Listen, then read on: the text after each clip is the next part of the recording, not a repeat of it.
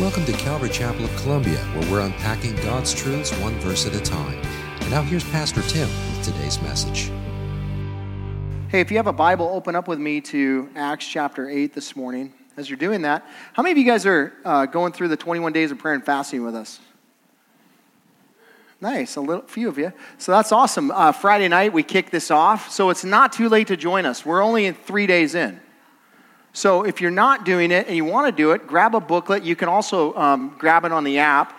If you go under the app and you go to more, you'll see the 21 days of prayer uh, and fasting booklet that you can just put on your phone and uh, you can read the devotions and just follow along with us. It's also posted on all our social media and stuff. But really, the point of it is, is that we would come together in unity and that we'd be seeking the Lord, uh, that we would be expectant of the Lord to move mightily in our midst. You know, when Daniel set aside 21 days, three weeks of seeking the Lord for the purpose, listen to this, for the nation of Israel. It was because the nation had become placent in Babylon. They were allowed to go back home, and many of them stayed in Babylon. And they went from, as I said on um, Friday night, they went from sheep keepers to shopkeepers. They set up shop in, in Babylon and they stayed there.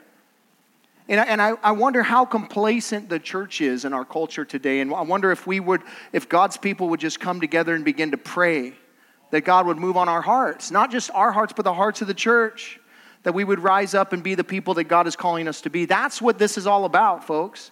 Personal holiness, that God would take those things in our lives that don't belong and He would replace them with empowerment to live the life that He's calling us to live, and so much more. So I want to encourage you, man, if you're not part of it, that you would become part of it this morning and that you would join us for the next three Fridays as we gather together in this place, worship the Lord, allow the Holy Spirit to move, words of wisdom, words of knowledge, and uh, whatever else that He desires to do, sharing scriptures and encouraging each other and praying over each other. This is about uh, us seeking the God of the universe and setting aside something, whatever that might be, whether it's your food or your uh, social media or whatever it is that you're going to fast from, and that you would take that time then to seek God. Not just set something apart and then just be like, okay, God, I'm going to offer that to you and not do it, not seek Him during that time. Whatever time you would do those things is what you ought to then just be focusing on the Lord and seeking His face. So I encourage you to be part of this if you can be. Um, uh, is Gary Rupel here? I don't think he is. Gary is actually getting ready to go to Vietnam. I think I, uh, he was here first service and he was going to come back. I was going to pray for him, but he's not here yet, so I'll, I'll bring him up at the end. But Gary is going to Vietnam, so we'll talk about that in a minute. Stand with me, Acts chapter 8 this morning. Acts chapter 8. We have a special lady here with us, Marcella. It's her 89th birthday today, so praise the Lord for that. Shout out to Marcella right here. So, uh, Acts chapter 8, beginning in verse 1. And Saul approved of his execution. And there arose on that day a great persecution against the church in Jerusalem, and they were all scattered throughout the regions of Judea and Samaria, except the apostles. Devout men buried Stephen and made great lamentation over him. But Saul was ravaging the church, and entering house after house, he dragged off men and women and committed them to prison. Now, those who were scattered about went about preaching the word. Philip went down to the city of Samaria and proclaimed to them the Christ. And the crowds, with one accord, paid attention to what was being said by Philip when they had heard him and saw the signs that he did. For unclean spirits, crying out with a loud voice, came out of many who had them, and many who were paralyzed or lame were healed. So there was much joy in that city. Father, we thank you for your word this morning, and we ask you to come in might and power and just help us to receive what it is that you desire to say to us, God. Make it so clear, God, that we can't miss it. And uh, we just invite you in this morning into the recesses of our heart, God. Clean house today, Lord. Draw us close to you, Father. If we've yet to bow the knee, may today be the day, God, where we make you the Lord of our life. And if we've been yet to be baptized in your spirit, may today also be the day that your Spirit falls on us in the sense of empowerment. God, you know our needs this morning, and we look to you and we ask you to come now and speak to us. In Jesus' name, amen. You can be seated. So, the name Timothy Stackpole might not mean anything to you initially, but it will in a moment. Timothy was a New York firefighter who was severely injured in a fifth alarm fire in Brooklyn on June 5th, 1998. Two of his coworkers were killed. Many of his coworkers were injured due to a structural collapse. Timothy spent over two months in the burn center with fourth and fifth degree burns all over 40% of his body. He endured many surgeries and months of painful rehabilitation with two goals in mind that he would recover quickly so that he could spend time with his family and so that he could also return to his firefighter career. Against all odds, Timothy did that. On March 10th, 2001, Timmy returned to his firehouse as a lieutenant. On March uh, 10th, or, or, on, I'm sorry, on Mar- uh, September 6th, 2001, he was promoted to captain. And on the morning of September 11th, 2001, Timothy was in the head, uh, New York Fire Department headquarters in Brooklyn when he heard about the planes crashing into uh, the, the World Trade Center towers. He ran to the scene. Upon arrival, he rushed into tower number two with the intent of saving as many people as he possibly could save. Sadly, Tower 2 collapsed and killed him. His wife, Tara, stated that he was a hero not only because of how he died, but more importantly, because of how he lived.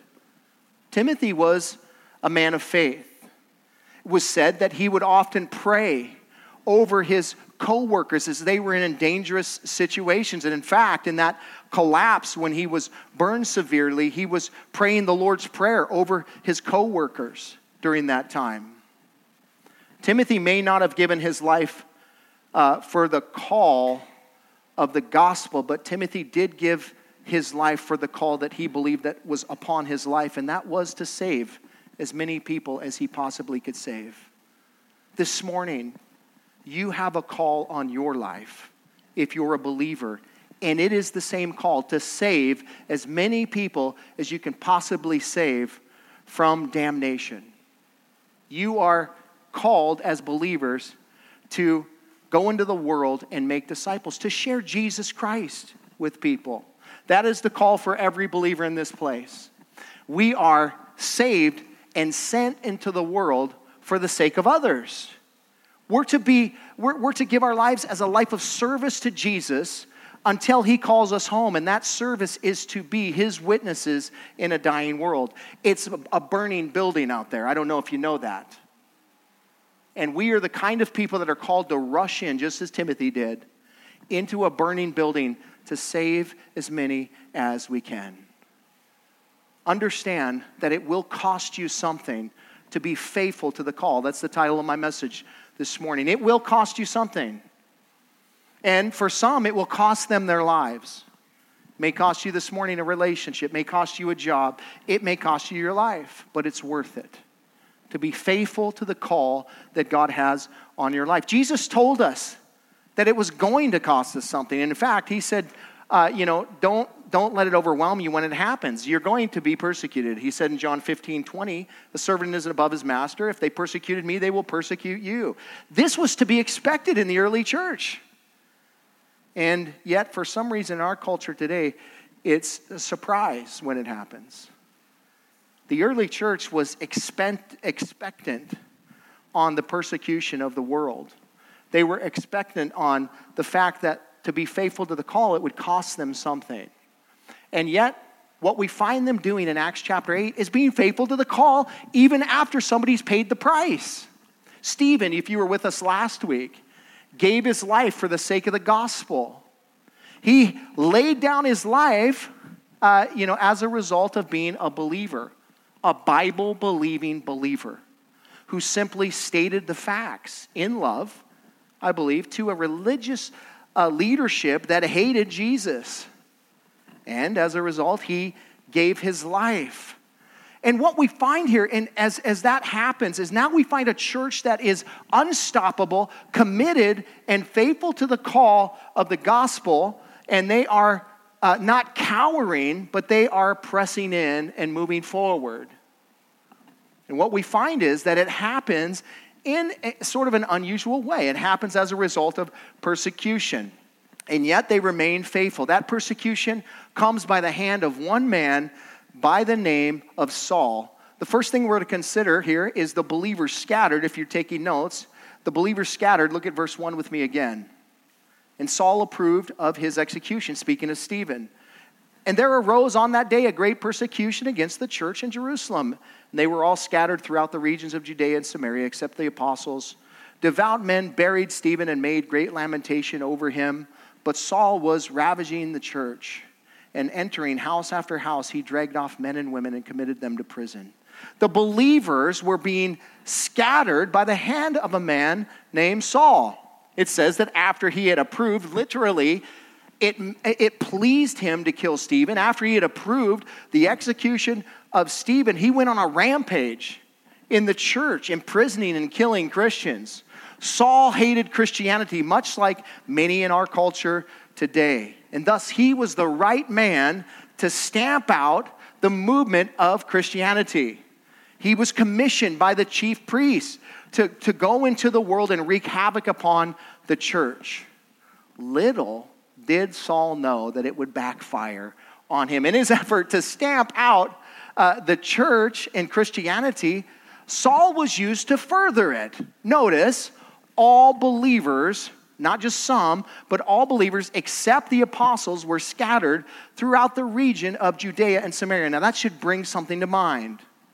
Should bring you back to Acts chapter 1, where Jesus said, You're going to be my witnesses in where? Jerusalem, Judea, Samaria and to the ends of the earth.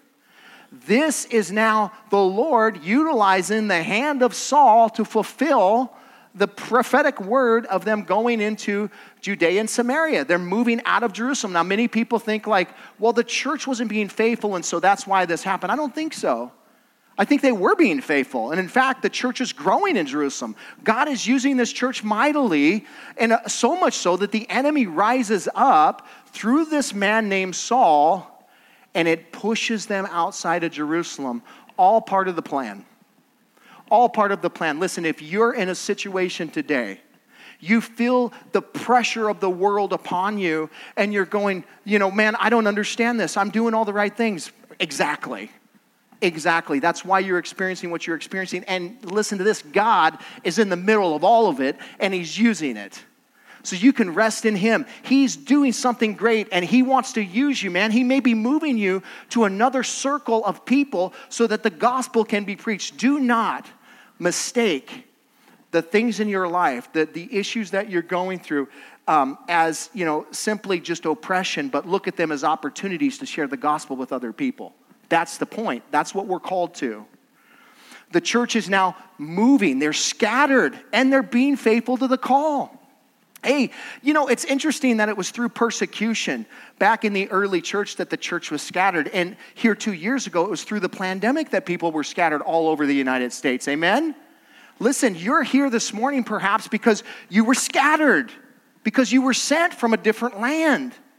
And, uh, you know, here's what I want to say to you this morning. Maybe you're here and you're like, well, I don't know. There's so many people who say, I don't know why I'm here in Tennessee. I know why you're here because the gospel has to go forward in Middle Tennessee, and God has sent you here to Columbia, Tennessee to be his witnesses in this, in this place. Although this is called the Bible Belt, make no mistake about it, the gospel needs to go forward here. And I want to tell you, you're part of that plan. God has you here for a reason. Stay faithful to the call. Stay faithful to the call, Christian. Step into what it is that He's calling you to do. Don't just look at it as a, as a means of, well, self preservation. It's not self preservation. They're not worried about their self preservation here. They're worried about being faithful to the call, and they're doing it. And they're spreading the gospel, and people are getting saved. They are scattered, and yet the apostles stayed. Now, you might know some people that did stay in California. Almost all of California has moved, but um, some of them are still there. But, but, but listen, God doesn't call everybody to do these things, but He does call many people to do these things. And here, all but the apostles left Jerusalem. Why? Because God has a plan for them. And He's called them to stay. This should, add, this should really beg the question in our hearts you know, God, what are you doing in my life? And help me to walk according to your spirit because you have a plan for me. The plan for Philip was different than the plan for Peter. Peter was called to stay in Jerusalem and to continue the gospel forward.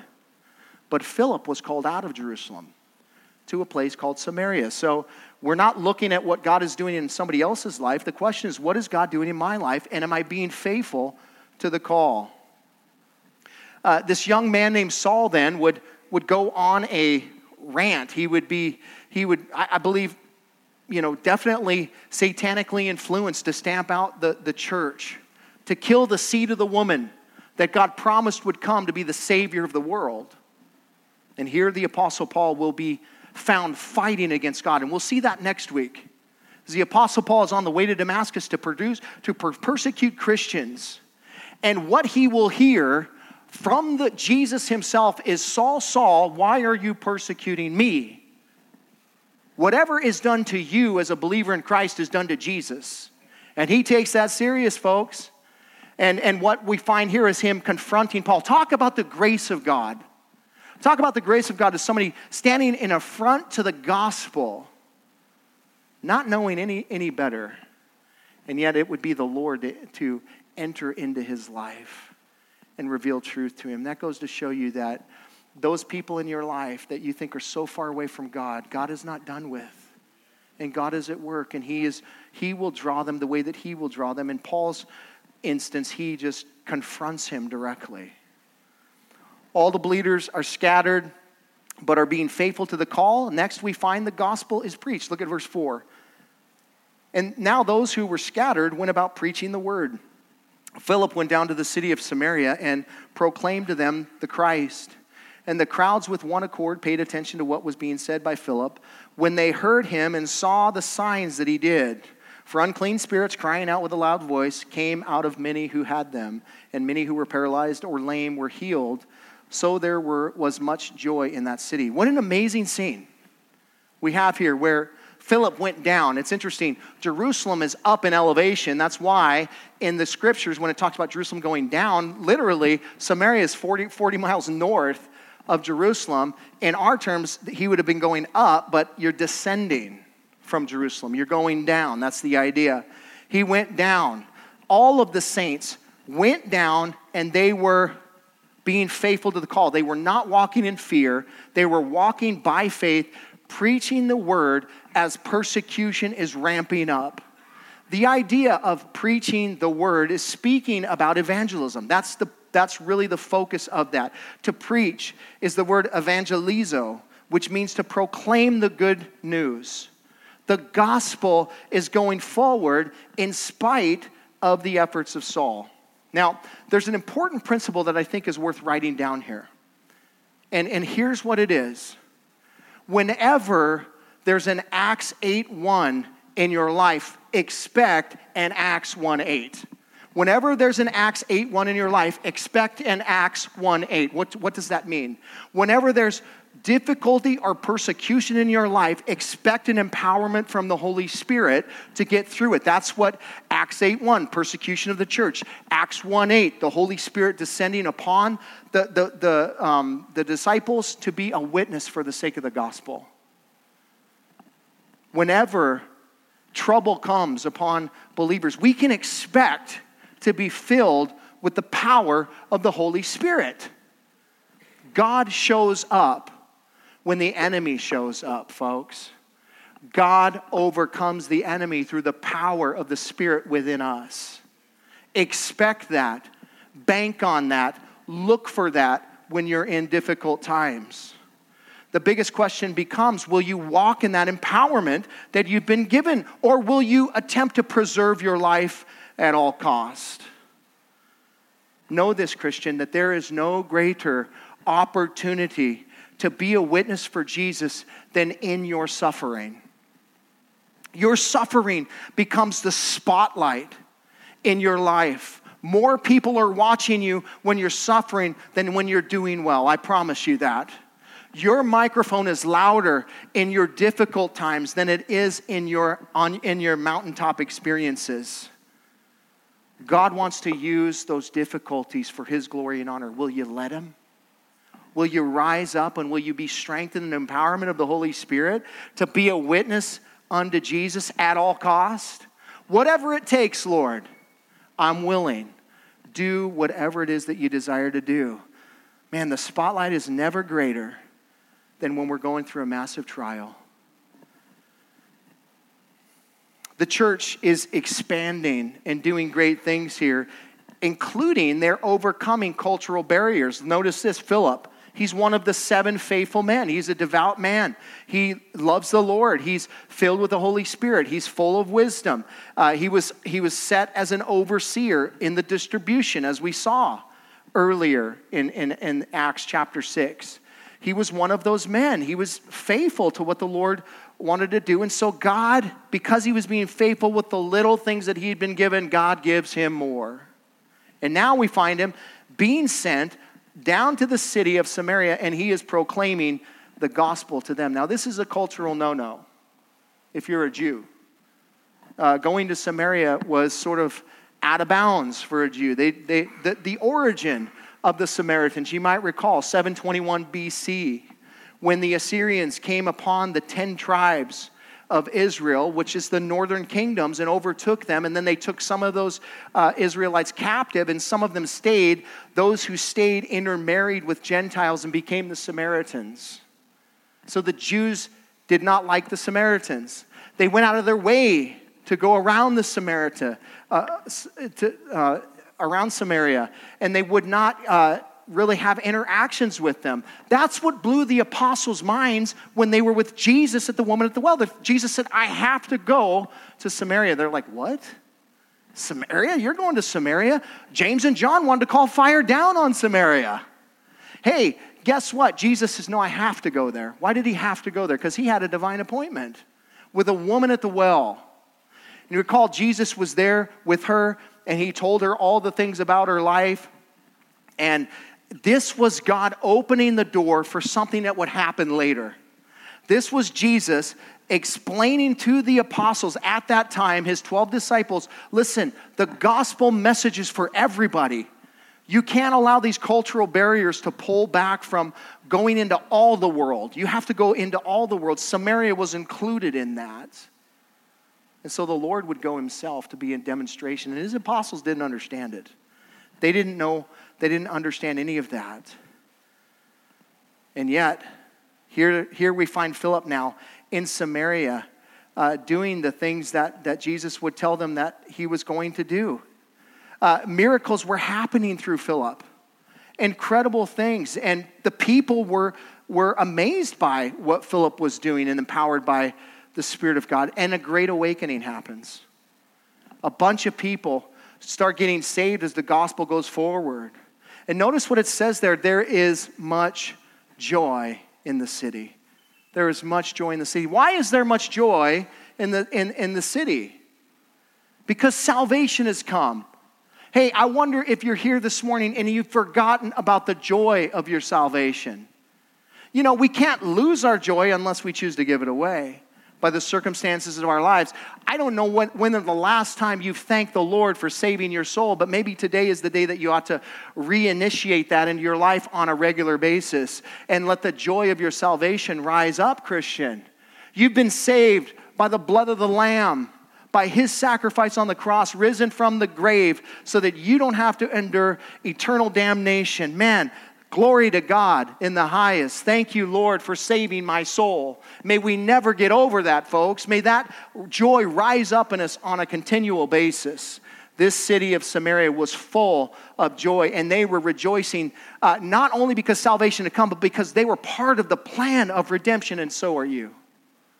You might be here this morning, you might be thinking, you don't know what I've done. I, I think I'm outside of God, but I'm just going through the motions religiously, just in hopes that God would include me. I want you to know this morning that God did include you, that God is calling you, that He did die for you.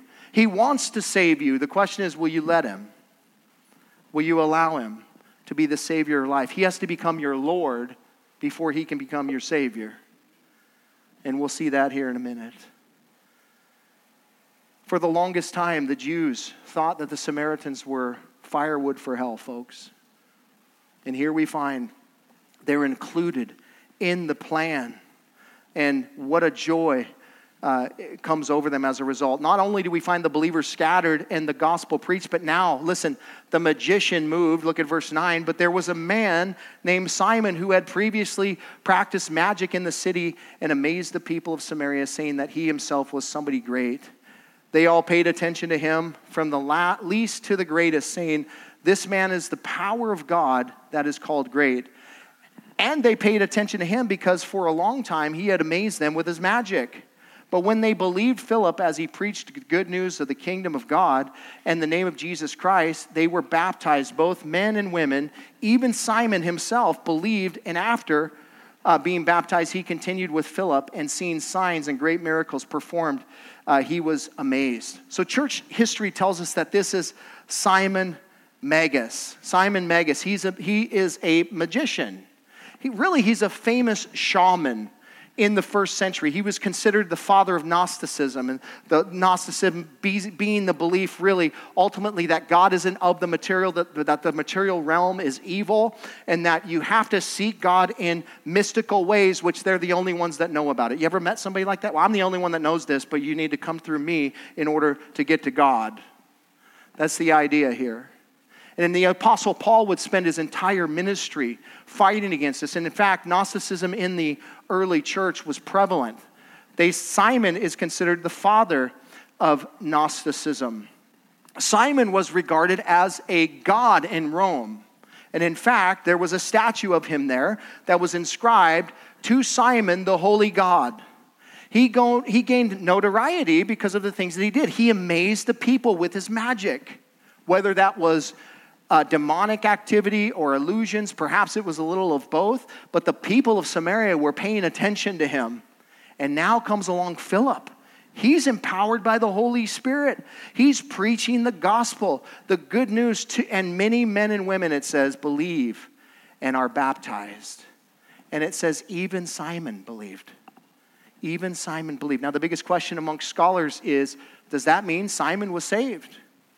Uh, you know, and what we see here later is that he tries to buy the gift of the Holy Spirit, that, you know, the ability to lay hands on and give people the, the empowerment of the Holy Spirit. He tries to buy that from Peter, and he's rebuked greatly for it. But so many scholars believe that he wasn't saved. And in fact, uh, uh, extra biblical uh, writings of Simon Magus or Simon, some Simon, uh, the apostles would follow around in and would reject his teaching. Maybe it was a Simon, maybe it wasn't. They, that's really up for question. Here's the point it's not about Simon and the story. The story is about the Holy Spirit, the authentic movement of God versus the demonic realm trying to mimic what the Holy Spirit does. Here's what I want you to know there's a power from on high that comes from God that miracles can happen, but understand there is a power in this world at the same time that can mimic many of the things that we see. We see Jannes and Jambres did a lot of the same miracles that Moses did when he came. How did they do that? Empowered by the devil. But, but, but what, what you know, how do you know whether what the power, what the Spirit is of, is by where it leads you. Where does that Spirit lead you? The Holy Spirit will always lead you to Jesus, never to the feet of a man. If it ever leads you to the feet of somebody else, it is not the Lord. But if it always leads you to the feet of Jesus, then you can expect that's the Lord. Here we find Simon. He believes and he's amazed by what Philip is doing. And, uh, you know, whether or not he was a Christian, we don't know. Maybe you're here this morning asking the same question How do I know if I'm a Christian? You know, the best evidence of uh, being a real believer? It's a changed life. Has your life changed? 2 Corinthians 5:17 if anybody's in Christ he's a new creation. Have you been born again? Listen, if you're born again, you're not the same person. That's the idea. Uh, Jesus told Nicodemus, You have to be born again. You'll never get to heaven outside of being born again. When you're born again, the Spirit of God takes residence in your heart, and you will never be the same person. You're going to struggle, you're going to have issues, you're going to make mistakes, and all of that for sure. But understand this you're not the same. There's been a change in your heart.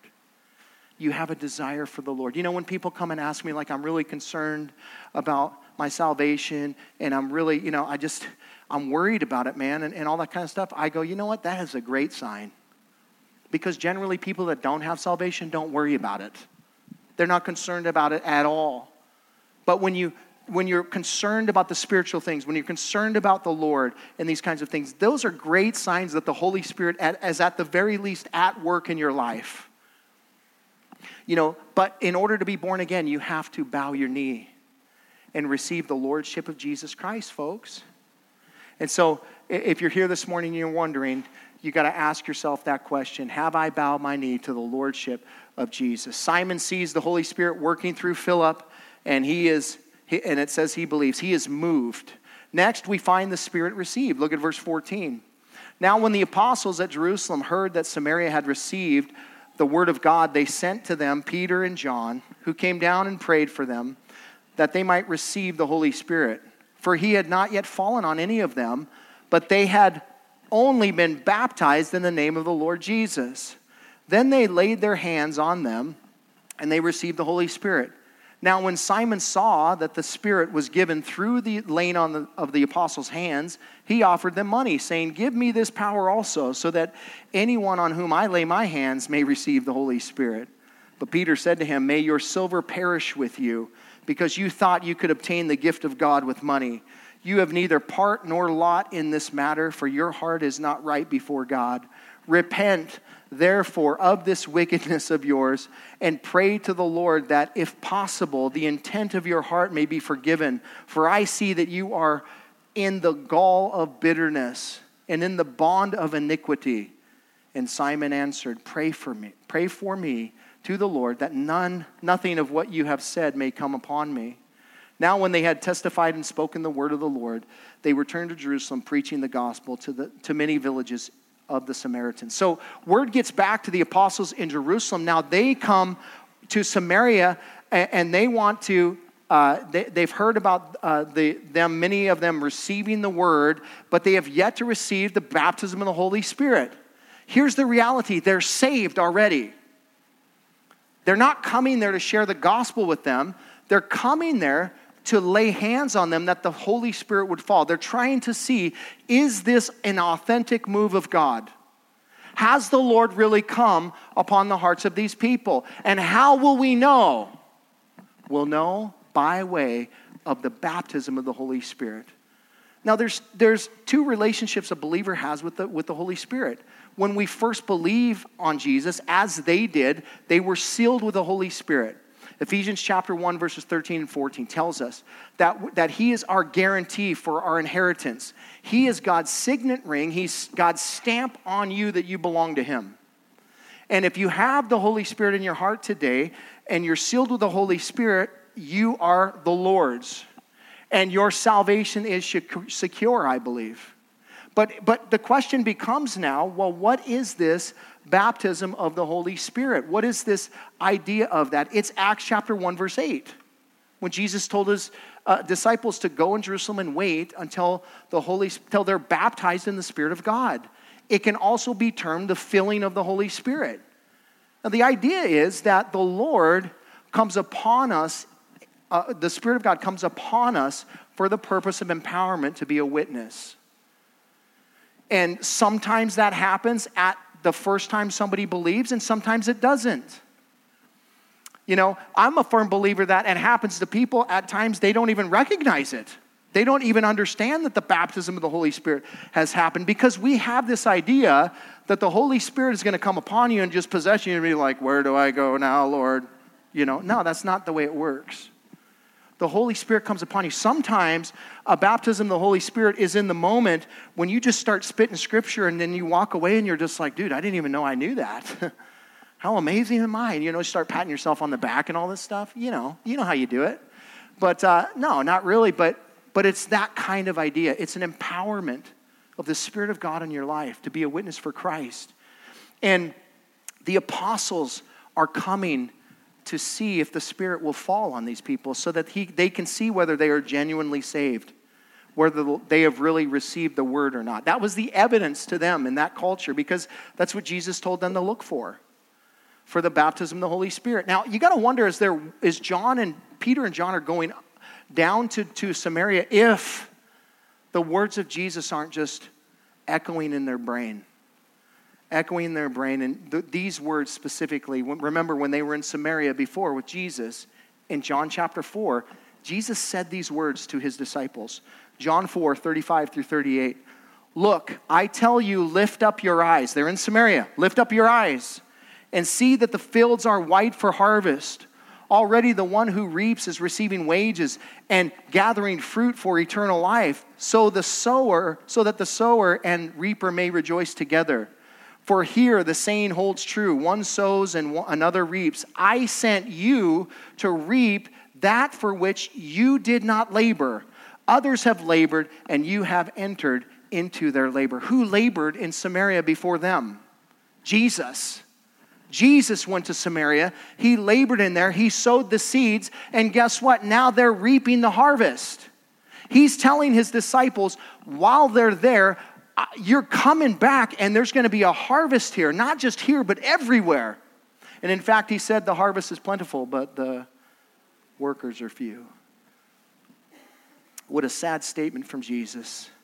You got to wonder if these things aren't going through their minds where, and, and just remembering what they saw there john goes on to say many samaritans from that town believed in him speaking of jesus because of the woman's testimony and many more believed because of his word and jesus stayed there a couple days and he spoke to these people i wonder if they're thinking about that as they're going to samaria and uh, and interesting enough this is the last time we hear the mention of the apostle john in the book of acts John is no longer mentioned.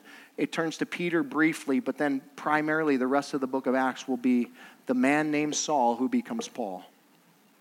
Peter and John came down to pray that they would receive the Holy Spirit. This is the empowerment of the Holy Spirit. Again, it's the baptism of the Holy Spirit.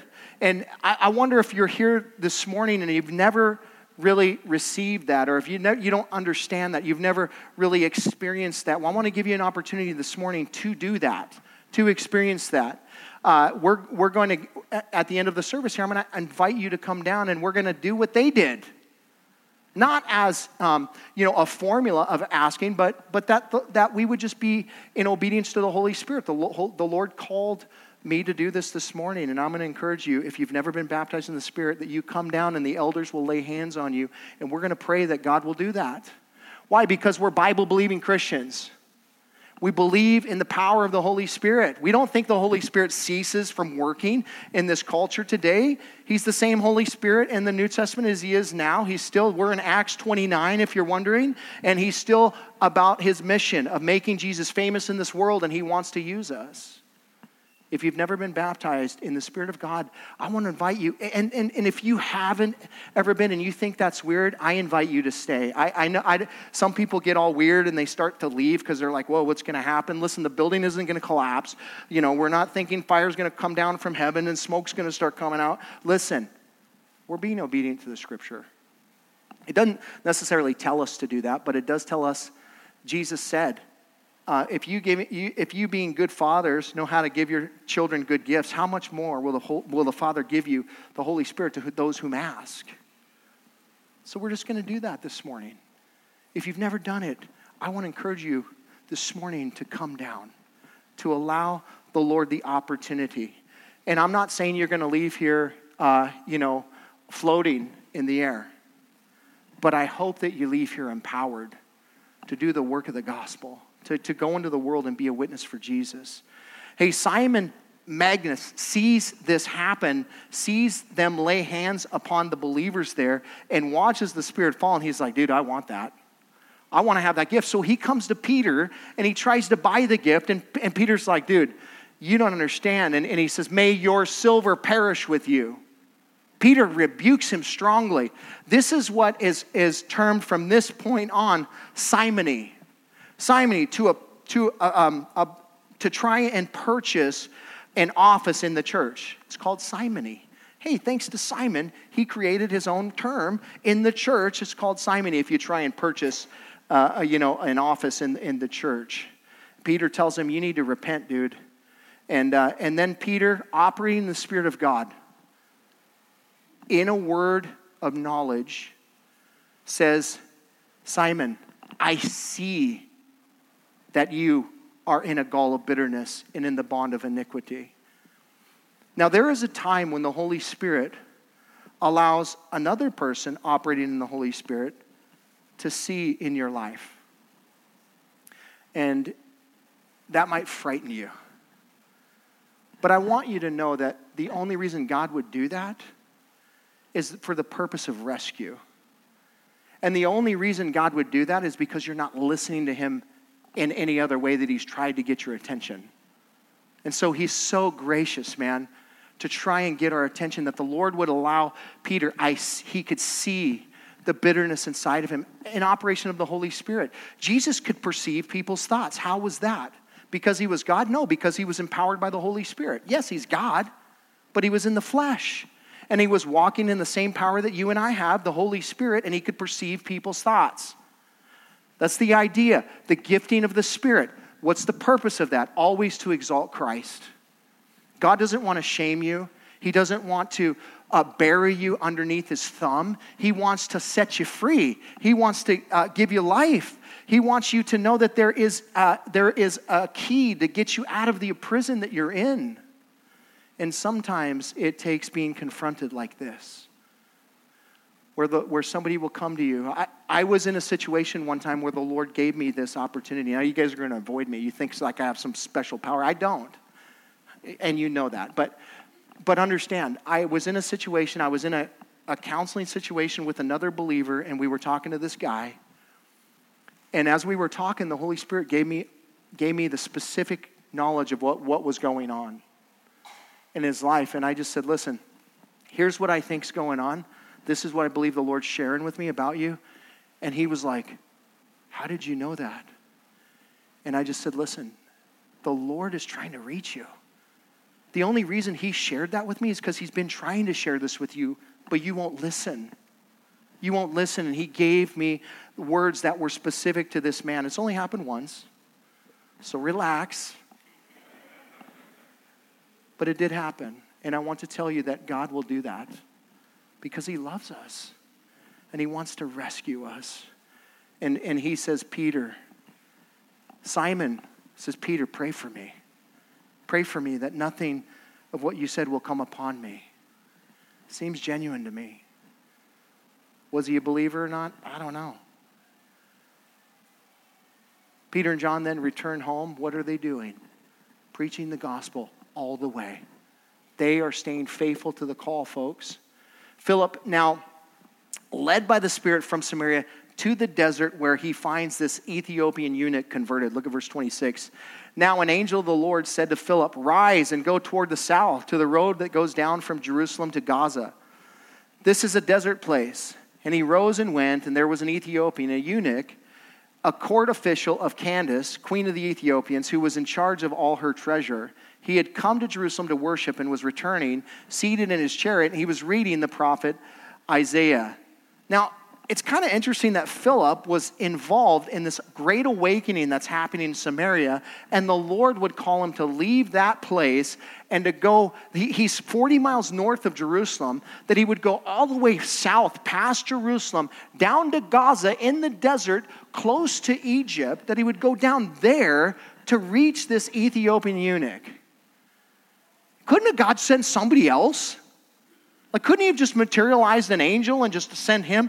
God doesn't always do the easy thing, folks, but He does care about people. And He sends Philip, the man who is obedient to the Spirit, from Samaria, this place that is exploding with people coming to Christ. A great awakening has happened, and he tells him to leave that and go down here and minister to this guy. He doesn't even know why he's going. He's just led by the Spirit. He's, he, you're, you're called to go to the desert place. Hey, Jesus was called to go to the desert place one time. Remember what happened to him? He was tempted for 40 days. You got to wonder, Philip's going down to the desert going, uh oh. And is, he, is the Lord taking me behind the tool shed or what's going on here? He's empowered by the Holy Spirit and he's obedient to the Spirit. He's doing what God's calling him to do. Are you? When the Holy Spirit tells you, hey, I want you to leave that place. But Lord, I'm being so prosperous here. Look at me. I mean, I mean the gospel's going forward, all this kind of stuff. Yeah, I know, but but I want you to go here. Oh, that clearly can't be God. That's that's the advice we would give each other because that's human advice. Oh, God's in that. He's not in this, isn't he? Here, he's in this. And he's calling him to leave to go. And yet, Philip because he's empowered by the Spirit, he knows the voice of the Lord and he listens and he goes down and he finds this, this Ethiopian eunuch who is a proselyte of, of Judaism, who is converted, who came to Jerusalem to worship. He finds him there seeking out the scriptures. This man was apparently wealthy because only wealthy people would have scrolls of their own. He's, he's reading of all the scrolls in the world that he could be reading. He's reading Isaiah, specifically Isaiah 53. Read it later. Unbelievable. This is what we call a divine appointment, folks. And, and, and as he sees him there, we're going to see in just a second that he will explain to him what has happened. Verse 29 And the Spirit said to Philip, Go over and join this chariot. So Philip ran to him and heard him reading Isaiah the prophet and asked, Do you understand what you're reading? And he said, How can I unless someone guides me? So he invited Philip to come up and sit with him. Now, the passage of the scripture that he was reading was this Like a sheep, he was led to the slaughter, and like a lamb before its shearing. A shearer, it's silent, so he opens not his mouth. In his humiliation, justice was denied him. Who can describe his generation? For his life is taken away from the earth. And the eunuch said to Philip, About whom I ask you, does the prophet say this about himself or about someone else? Then Philip opened his mouth and beginning with this scripture, he told him the good news about Jesus. God had orchestrated this whole moment. God had been working in this Ethiopian eunuch's heart the whole time. Perhaps he went to Jerusalem, he saw the sacrifices being given at the temple. And he said, Is there something more to this? And then he's on his way home and he's reading this, this thing about a lamb that's going before the shearer and about, you know, the sacrifice given and all this kind of stuff. And then he finds this random dude in the desert that comes up to him and says, Do you know what you're reading? Do you understand it? And he said, How can I? unless somebody tells me. Isn't that what, isn't that what Romans 10 talks about? How else will they hear unless somebody is sent? How else are they going to receive the gospel? How else is faith going to come to those who don't know unless God sends people? Oh, beautiful are the feet of those who bring the gospel of good news to those who don't know it. Philip was a sight for sore eyes, folks. And the Lord was at work in this situation. And so he jumps up in the chariot and he just begins to share Jesus. The person that you're reading about, his name is Jesus. He gave his life on the cross not too long ago, and he rose again from the dead. He is the Messiah, the one whom the Jews have been longing for, and they miss, they're missing him. Everything that you see in Jerusalem, all the worship that's happening, it's all, it's all pointing to Jesus. And this man believes, and he gives his life to the Lord right then and there. Verse 36 And as they were going along the road, they came to some water, and the eunuch said, See, here is water. What prevents me from being baptized? And he commanded the chariot to stop. And they both went down into the water, Philip and the eunuch, and he baptized him. And when they came up out of the water, the Spirit of the Lord carried Philip away, and the eunuch saw him no more and went on his way rejoicing. The gospel was preached. Listen, the eunuch believed, and then he was baptized. That is the order in which it always goes in the New Testament. The gospel goes forward, people believe, and then they're baptized. You don't get baptized until after you've believed. What is that to say? that you're not saved by baptism. Baptism is a, is a demonstration of your belief in Jesus. Romans chapter 6 talks about verses 3 and 4 being laid in the watery grave. Just like Jesus was laid in the grave, you're being laid into the water. You're identifying with the death of Jesus Christ. And then, just like Jesus rose again from the dead, as you're being brought back out of that watery grave, risen to newness of life, you're making a declaration that his resurrection now lives in me. And I believe in him. You're identifying with Jesus. It's simply a profession of your faith, not the opposite. You don't get baptized and then you're saved. You get saved and then you're baptized. And I want to encourage you, you know, in the early church, they did this almost immediately after belief. When somebody believed, they were baptized. Even proselytes, when they came to, you know, convert to Judaism, they would be, they would go in the mikvah and they would, they would baptize, they were baptized in the water to represent their belief in that, in that religion. And so if you've never been baptized and you're a believer here this morning, what's stopping you? Hey, guess what? We have a baptism coming up uh, August 6th, and you can be baptized.